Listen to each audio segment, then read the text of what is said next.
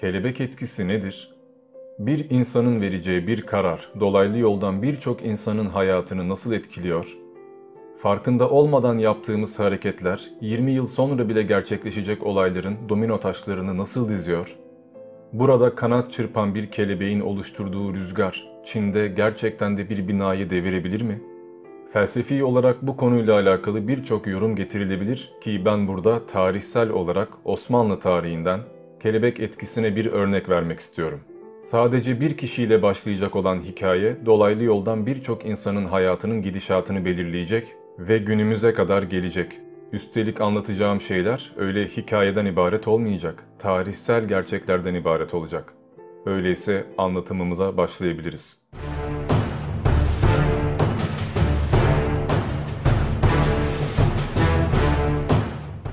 ...1815 yılının 5 Mart günü İstanbul'un Mercanağa semtinde Mehmet Emin adında bir çocuk dünyaya geldi. Pek çoğunun olduğu gibi fakir bir ailede doğmuştu. Bir dönem parasızlıktan okula bile gidememişti. Fakat hem Kur'an'ı ezberlemesi hem de bilgiyi hazmetmesi çok çabuk olmuştu. Akranlarından oldukça farklı olduğu belli oluyordu. Borç harç içinde bir şekilde okuluna devam etmesi sağlandı. Ve 15 yaşına geldiğinde okuma yazması çok iyi ve hızlı olduğundan bir aile dostunun aracılığıyla Mehmet Emin Divan-ı Hümayun katibi oldu. Yani bir nevi Bakanlar Kurulu'nda sekreterliğe başladı. Burada geleneksel olarak katiplere şahsi bir mahlas verilmekteydi ve kendine âli mahlası verildi. Devlet görevlerinde ve siyasi hayatında hep bu mahlası kullanacaktı. Katiplik görevlerinden kalan boş zamanında kendisini Fransızca öğrenmeye adadı. Yabancı dillere oldukça merakı vardı ve gelecekte de Osmanlı İmparatorluğu'nda önemli bir mertebeye yükselmek istiyordu. Ki gerçekten de bu hedefine adım adım ilerlemekteydi. 1832'de mühimme kalemine katip olarak geçti. Alınan kararları defterlere o kaydediyordu artık. Birçok önemli kişi fikirlerini ona yazdırtıyordu. Kendi gayretiyle öğrendiği yabancı diller sayesinde 1833 yılında dış işlerine kamu görevlileri yetiştirmek amacıyla kurulmuş olan tercüme odasına girmeyi başardı. Orada sadece dil öğrenmekle kalmadığı, aynı zamanda dillere çok hakim olduğu da görülmüştü. 1835 yılında Avusturya İmparatoru 1. Ferdinand'ın tahta çıkışı için yapılan törenlere gönderilen Osmanlı Devleti heyetine 2. Başkatip olarak katılıp Viyana'ya kadar gitti. 1,5 yıl Viyana'da kalırken politikanın da inceliklerini öğrenmeye fırsatı olacaktı. Çok geçmeden Paris'te, St. Petersburg'da ve birçok yerde elçilik görevlerine gönderildi ve Aralık 1841'de Londra Büyükelçisi olarak görevlendirildi. Önce Hariciye Nazırlığına, daha sonra Paşa ve Vezirlik rütbesine erişti. 1847 yılından itibaren ona Mehmet Emin Ali Paşa denilmeye başlandı. Peki Ali Paşa'nın bu videoda dinleyeceğiniz hikayeye katkısı nedir? Ali Paşa buradaki anlatının baş karakteri midir? Hayır. Ali Paşa'nın bu yetkilere geldikten sonra yapacağı bir seçim vardı. Ve o seçim dolaylı olarak gelecekte birçok şeyi etkileyecekti. Şimdi olaylara bakış penceremizi Osmanlı'dan ayırıp 1800'lerin Almanya'sına çevirmeye başlıyoruz. 1827 yılında Almanya'nın Magdeburg kentinde Ludwig Karl Friedrich Detroit adında bir çocuk meydana geldi. Karl Detroit, talihsiz bir aileye doğmuştu. Babası müzik öğretmeniydi ancak müzik ruhunun inceliklerine sahip değildi. Karısıyla geçinemiyordu ve Karl'ın gözü önünde onlarca defa kavga etmişlerdi. Bağırışma sesleri ve şiddet bütün kasabanın dedikodu malzemesi haline gelmişti. Karl'ın yaşça büyük akrabaları çocuğun böyle bir ortamda büyüyemeyeceğini düşündüklerinden akıl sağlığı açısından daha iyi olacağını düşündükleri bir karar verdiler. Karl'ı bir Fransız yetimhanesine vereceklerdi. Çocuk en azından burada eğitim alacak, kavga ve gürültüden uzak olacaktı. Ancak düşündükleri gerçekleşmedi. Karl yetimhaneye verildi ama yetimhanenin evden pek bir farkı yoktu. Anne babalarının bakamayıp sokağa attığı çocuklar ve sert Alman disiplininin buna tepkisi o kadar açıktı ki orası dışarıdan bakanların düşündüğü huzurlu bir yetimhane profilinden oldukça uzaktı. Zaten tersi olsa bile hiçbir çocuk ailesini terk etmişken başkalarının baskısı altında yaşamayı kolaylıkla kabullenemezdi. Karl 12 yaşına geldiğinde 1839 yılında yetimhaneden kaçma planları yapmaya başladı. Gece vakti gizlice çarşafları birbirine düğüm yaparak pencereden sarkıttı ve kimseye görünmeden kaçtı.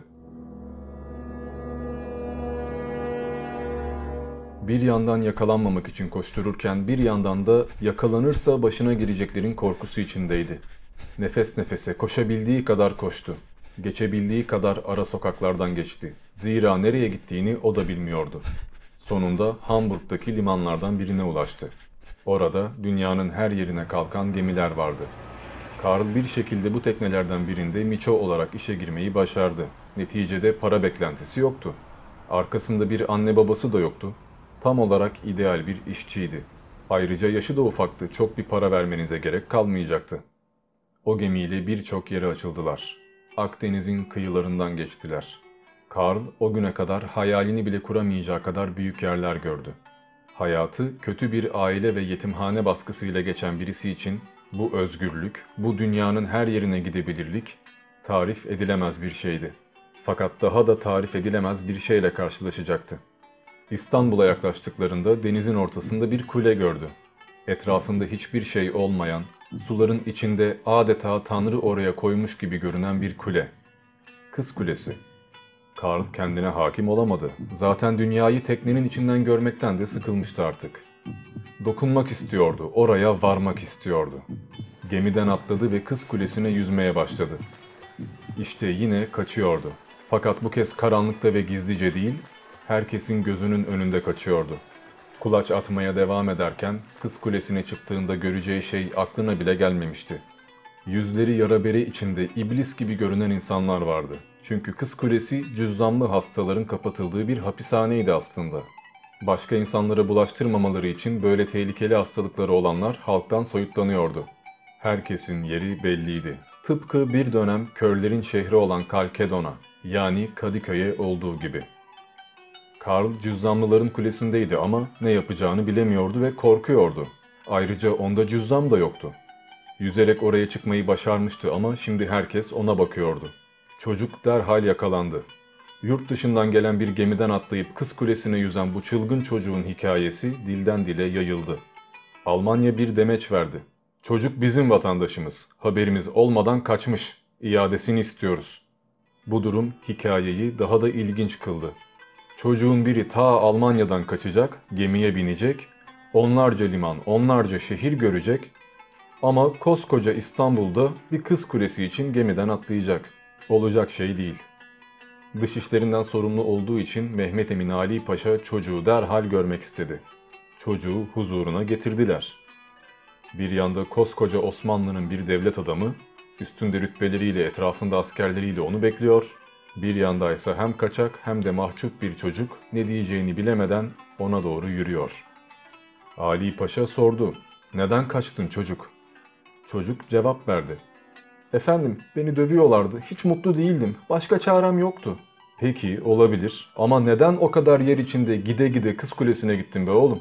Gemiden atlayıp da yüzecek kadar ne gördün orada?" Buna nasıl bir cevap verilebilirdi ki? Bir çocuk buna ne diyebilirdi? Tıpkı olması gerektiği gibi hem çocukça hem de o kadar dürüst bir cevap verdi. "Ben sadece gitmek istedim, orayı görmek istedim. O kuleyi sevdim." Bu arada ses tonumun kusuruna bakmayın, bir çocuk sesi çıkartmak benim için gerçekten zor. Ali Paşa fakir bir ailede doğmuş, parasızlıktan bir dönem okula bile gidememiş, kendi çabalarıyla yabancı dilleri öğrenmiş ve yükselmek için, sevdiği şeyi yapmak için çaba göstermiş biriydi. Çocuktaki samimiyetin de farkındaydı. Almanya bir yandan çocuğu istiyordu ve bu diplomatik bir krize sebep oluyordu ama Ali Paşa çocuğu vermeyi reddetti. Onun da kendisi gibi bir şansı hak ettiğini düşünüyordu. "Çocuğu size vermeyeceğim çünkü o artık bizim vatandaşımızdır. Benim çocuğumdur." Ali Paşa Karl Detroit'i nüfusuna geçirdi ve askeri okula yazdırdı. Eğitimiyle yakından ilgilendi. Neticede Karl artık onun evlatlığıydı. "Oğlum, bundan sonra bizim topraklarımızda yaşayacaksın. Bizim gibi olmalısın. Bizim adetlerimize göre yaşamalısın. Adını da değiştiriyorum. Artık adın Karl değil, Mehmet Ali olacak." Öyle de oldu. Almanya'dan Karl Detroit olarak çıkan çocuk artık Osmanlı evladı Mehmet Ali'ydi. Aslında bu şaşılacak bir şey de değildi. Osmanlı'da paşalığa, müşirliğe kadar yükselen birçok yabancı vardır. Devşirme sistemiyle birlikte Osmanlı'nın devlet işlerinin çoğu çocukken ülkeye getirilen yabancı evlatların elindedir. Gerek Osmanlı kültürü, gerek Harbiye Mektebi'nin eğitimi olsun, birçok şey bu çocukların bütün kalpleriyle Osmanlı'ya bağlanmasını ve yüksek mertebelere çıkmasını sağlardı. Karl yani Mehmet Ali de bunlardan biri olacaktı. Mehmet Ali okulda başarısını gösterdi. Yetimhanede çürüyüp gidecek bir çocuk iken artık zekası ortaya çıkmış, kendiyle gurur duyan başarılı bir öğrenciye dönüşmüştü. 1853 yılında Osmanlı ordusuna katıldı ve Kırım Savaşı'nda savaştı. Yetenekleri herkes tarafından fark edilmeye başlanmıştı. 1865 yılına gelindiğinde generalliğe yani paşalığa yükseldi. Artık o Mehmet Ali Paşa'ydı. 1877 yılında müşirliğe yani mareşallığa kadar terfi aldı. Bir asker olarak çıkılacak en yüksek rütbeye çıkmıştı artık. Babası Ali Paşa'nın onu yanına alarak hata etmediğini, yanılmadığını kanıtlamıştı. Mehmet Ali Paşa 77-78 yılında Osmanlı-Rus Savaşı'nda Tuna cephesinin komutanlığını yaptı. Daha sonra Berlin Kongresi'nde Osmanlı'yı temsil eden 3 kişiden biri olarak seçildi. Yıllar önce Almanya'dan ailesiz bir çocuk olarak kaçmıştı. Kimsenin önemsemediği, kimsenin tanımadığı biriydi. Fakat şimdi doğduğu topraklara bir Osmanlı paşası olarak geliyordu. Törenlerle karşılanıyordu. Kongrede alınan kararlar Müslüman halkın tepkisini çekti. Zira Osmanlı çökmeye başlamıştı artık. 1850'lerden başlayan bir borçlanma vardı ve toprağımızı satacak raddeye gelmiştik. Birçok bölgede hükümete karşı isyanlar çıkmaya başladı. İnsanlar maaşını alamıyor, Osmanlı'da can güvenliğini bulamıyorlardı. Bu yüzden eşkıyalığa, dağa çıkmaya ve hırsızlık yapmaya başlamışlardı. Bunun yanında halkın bir kısmı hükümete karşı alevlenmeye başlamıştı. Mehmet Ali Paşa'ya Balkan bölgelerindeki isyanları yatıştırması ve halkı sakinleştirmesi için görev emri geldi. Fakat gitmeden önce son bir kez yıllar önce yatırıldığı yetimhaneyi ziyaret etmek istedi. "Belki bir daha buraya gelemeyebilirim. Görmek istiyorum. Beni oraya götürün." Paşa'nın isteğine karşı koyulamazdı. Yetimhane temizlendi, hazırlıklar yapıldı. "Paşa geliyor, herkes mum gibi olacak." Mehmet Ali Paşa arabadan indi. Her şey hem hatırladığı gibiydi hem de değildi.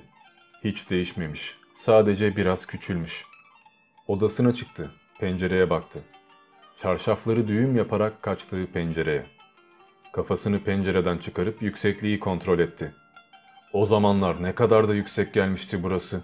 Hayret, halbuki hiç de böyle değilmiş. Yine çocuktu artık. Bahçedeki küçük havuzda oynadığı kurbağalar, gece hademeler kızmasın diye gizlice, ses çıkartmadan oynadığı arkadaşları, hepsi gözünün önüne geliyordu. Fakat geri dönme vakti gelmişti. Görev beklemez. Osmanlı'nın Berlin'de zoraki bir şekilde kabul ettiği kararlardan sonra ülkenin dört bir yanında çıkan sesler, halkın güvenliği açısından tehlikeli olmaya başlamıştı. Gericiler, "Bizi gavurlara sattılar" diyerek isyan çıkartmaya başladılar. Mehmet Ali Paşa Arnavutluğa giderek durumu halka izah edecekti. Fakat 1878 yılında maalesef Kosova'nın Gjakova kasabasında halk tarafından linç edilerek öldürülecekti. Dizilere başrol verilecek bir hikayesi vardı. Sanki dünya onun çevresinde gelişiyordu değil mi? Fakat dünya o kadar büyüktü ki ne kadar önemli olursanız olun eninde sonunda yok olacaktınız. Neticede herkes kendisinden sonra gelecekler için yaşıyor. Fakir bir ailede, okulu bile okuyacak gücü olmayan bir ailede doğan Mehmet Emin'den bir paşa çıkacaktı. O paşa bir hiç gibi doğan Karl Detroit'i kurtaracak ve yeni bir müşir yaratacaktı. Peki Mehmet Ali Paşa kimleri yaratacaktı? Onun dünyaya gelmesinin etkileri ne olacaktı? Bu domino taşları devrilirken oluşacak resmin neresinde payı olacaktı? Mehmet Ali Paşa ölmeden önce evlenmişti, aile kurmuştu. Hayriye Hanım, Leyla Hanım, Adviye Hanım ve Zekiye Hanım adlarında 4 kızı olmuştu. Ve bu kızlardan doğacak olan çok önemli kişiler vardı. Mehmet Ali Aybar, Oktay Rıfat ve hatta Ali Fuat Cebesoy gibi birçok isim doğacaktı. Ali Fuat Cebesoy, Atatürk'ün sınıf arkadaşı olacak, onunla birlikte yükselecek ve Cumhuriyet'in kuruluşunda rol oynayacaktı. Fakat tabii ki sadece Ali Fuat yoktu.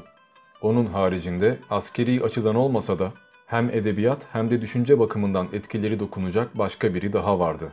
Mehmet Ali Paşa'nın soyundan gelen, bugün bile adı anılan bir kişi. Kızlarından biri olan Leyla Hanım'dan, Türkiye'nin ilk kadın ressamlarından biri olan Celile Hanım doğdu. Celile Hanım'dan ise 15 Ocak 1902'de Nazım Hikmet Randa olacaktı.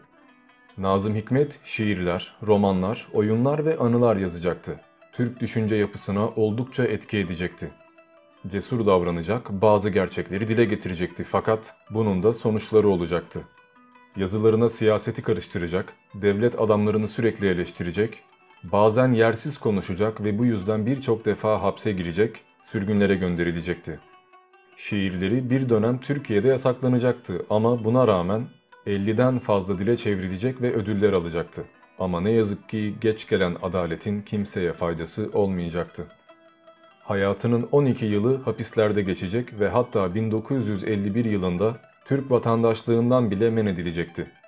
Gerek komünist söylemleri, gerekse bazen aşırıya kaçan muhalifliği hayatının sıkıntı içinde geçmesine neden olmuştu. Peki Nazım Hikmet yaşarken nelere etki etmişti? 1800'lerde Almanya'da kanat çırpan kelebeğin rüzgarı beraberinde neleri getiriyordu? Nazım Hikmet sadece edebiyata olan katkıları için mi yaşamıştı? Görünen o ki hayır. Şiirleri okul kitaplarında bile okutulan Nazım Hikmet yalnız değildi. 1937 yılında İpek Sineması'nda Nazım Hikmet'in yanına bir harp öğrencisi geldi. Adı Ömer Deniz'di. Genç, Kuleli'den beri Nazım Hikmet'in yazılarını okuduğunu, ona büyük hayranlık duyduğunu söylemişti. Nazım Hikmet onun bir ajan olduğunu, devlet tarafından gönderilen biri olduğunu düşünerek ona cevap vermemiş, sinirlenmişti.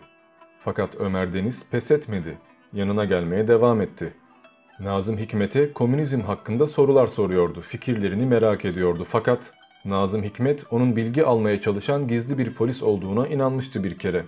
Azarlayıp kovuyordu sürekli. Çocuğun Nazım Hikmet'in etrafında bu kadar dolaşması gerçek polislerin de dikkatini çekmeye başladı. Çocuk sıkı takibe alındı ve onun da Nazım Hikmet'e benzer fikirlerinin olduğu anlaşıldı. Bu tehlikeliydi. Çocuk hem bir askerdi hem de komünist düşüncelere kapılacaktı. Olur iş değildi. Demek ki Nazım Hikmet gizliden gizliye askerleri de provoke etmeye başlamıştı. Öyleyse bir şeyler yapmak lazımdı. 1938 yılında hem Nazım Hikmet hem de çocuk bir takım gerekçelerle yargılandılar. Haklarında vatan hainliği ve askerleri isyana teşvik etmek gibi bir takım suçlamalar vardı. Halbuki Nazım okullarda şiirleri okutulacak kadar önemli bir adamdı. Gel gelelim mahkeme günü geldi, ifadeler alındı. Hikmet savunmasını şöyle yaptı. Benim de bir neferi olmaktan onur duyduğum ve emperyalizmi dize getiren ordumuz, eğer kendisini bu çocukla isyana teşvik ettireceğime inanıyorsa, eğer gerçekten buna inanıyorsa, o zaman maalesef ki bu doğrudur. Söylediklerinde acınası kinayeler ve büyük bir iğneleme vardı fakat maalesef onu yargılayanlar bunu anlayabilecek kadar bile zeki değillerdi. Nazım Hikmet'i 5 hakim yargılamıştı ve komiktir ki bu hakimlerin 4'ü hukuk bile okumamıştı. Nazım Hikmet 12 yılla yargılandı ki sonra olacak şeyleri de az önce anlatmıştım. Onun kendi vatanında bile ölemediği, 1963 yılında Moskova'da defnedildiği herkesçe bilinen bir şeydir. Peki diğer çocuğa ne olmuştu? Ömer Deniz'e ne olmuştu? Bunu pek bir kimse merak etmedi. Ömer Deniz tam 7 yıl 6 ay hapis cezasına çarpıtıldı. Sadece bir şaire ilgi duyduğu için başına bunlar gelmişti. Gençliğinden 7,5 yıl boşa gidecekti. Cezası bitince yeniden askeri okula başvurdu. Neticede ileride general olmak gibi hayalleri vardı, tıpkı her harbiyeli gibi. Ancak askeri okul onu kabul etmedi. Ömer de madem öyle, madem adaletimiz bu kadar zayıf, o zaman ben de hukuk okur, avukat olurum. En azından başkalarının hakkını yemenize engel olurum diyerek İstanbul Hukuk Fakültesine girdi. Fakat Ömer Deniz hem hapisten çıkmıştı hem de artık işsiz, fakir biriydi. Okula gitmek içinse para gerekiyordu. Birçok iş düşündü, para biriktirdi, borç aldı ve bir şekilde İstanbul Fatih'te Hırka-i Şerif Caddesi üzerinde bir oyuncak dükkanı kurdu. Yanında manavlar, bakkallar, çocukların gelip gideceği diğer dükkanlar vardı. Tahta oyuncaklar yapıyordu ama pek de para kazanamıyordu. Bir gün ufak bir çocuk dükkanın kapısında belirdi. İş istedi. Ömer Deniz'in ona verecek pek bir parası yoktu ama en azından işi bölüşürlerdi. Çocuğa birazcık harçlık, bir iki de oyuncak verse yeterdi. Zaten çocuk okul çıkışı gelip birkaç saat çalışacaktı. Çok da bir yardımı dokunmayacaktı ama en azından bir çocuğun kalbi kırılmamış olacaktı. Ömer Deniz bir yandan derslerine çalıştı, bir yandan oyuncak yapıp sattı. Diğer yandansa bu çocukla ilgilenmeye başladı. Oyuncakları Ömer Deniz yapıyordu, boyama işini ise çocuğa bırakıyordu. Bir gün çocuğa neden oyuncak dükkanında işe girmek istediğini sordu. "Ömer Usta, benim hiç oyuncağım yok ki. En azından burada oyuncaklarım varmış gibi hissediyorum. Oyuncakları boyarken oynamış oluyorum." Ömer Deniz bu duruma içerledi. Çocuğa "Sana oyuncaklar yapacağım" diye söz verdi. "Söyle bakalım, nasıl bir oyuncak istiyorsun?" Çocuk kağıt üzerinde çizip getirdi. 4 kolu olan oyuncaklar. Birbirlerine 4 kolla sarılabilecek oyuncaklar. Ömer Deniz bütün gece oyuncaklar üzerine uğraştı. Bir yandan da hukuk kitapları okuyordu. Okurken çalışma masasında uyuyakaldı. O farkında bile olmadan sabah olmuştu artık. Çocuk çoktan gelmişti. Okula gitmeden önce "Oyuncaklarımı yaptın mı?" diye kocaman heyecanlı gözlerle başına dikilmişti. Başta "Ya uyuyakalmışım, kusura bakma" diyerek çocuğu kandırdı. Sonrasındaysa "Şaka şaka yaptım, gel oyuncakların burada" diyerek çocuğun oyuncaklarını teslim etti. Kuklaydı bunlar. Bütün uzuvlarına ipler bağlanmış olan, yukarıdan ellerinizle hareket ettireceğiniz oyuncaklardı. Çocuk koştura koştura büyük bir sevinçle okula gitti. Arkadaşlarını topladı. "Bakın bende neler var. Bugün okuldan kaçıyoruz arkadaşlar. Hadi oyuncaklarımla oynayacağız. Bakın size bir gösteri yapacağım. Çok şaşıracaksınız." O çocuk hayatının ilk oyuncak gösterisini, ilk tiyatrosunu orada yapmıştı. Ve bu son gösterisi de olmayacaktı. Çünkü o çocuğun adı Müjdat Gezen'di. Müjdat Gezen, tiyatro alanında Türkiye'deki öncü isimlerden biri olacak ve bu oyuncaklarıyla yaptığı gösteriler Sunay Akın'a ilham verecekti. Öyle ki Sunay Akın ileride bir oyuncak müzesi açacak ve bu hikayeleri de diğer gençlere anlatacaktı. Bunun haricinde hem Sunay Akın'dan, hem Müjdat Gezen'den, hem Nazım Hikmet'ten, hem de diğer karakterlerden etkilenip Türkiye için iftihar sebebi olacak birçok insan yetişmişti ve yetişmeye de devam edecekti. Selanik'te doğan Mustafa adında küçük bir çocuk "ben asker olacağım" diye tutturmasaydı tarihimiz farklı olacaktı. Almanya'da amatör resimler çizen Adolf, eğer sanat akademisine girebilseydi dünya tarihi farklı olacaktı. Hayatın her noktasında birilerinin bir hareketi birçoklarını etkiliyor. Bir kararın estirdiği rüzgar bütün dünyada dolaşmaya devam ediyor. Peki bizim rüzgarlarımız nereye esecek acaba?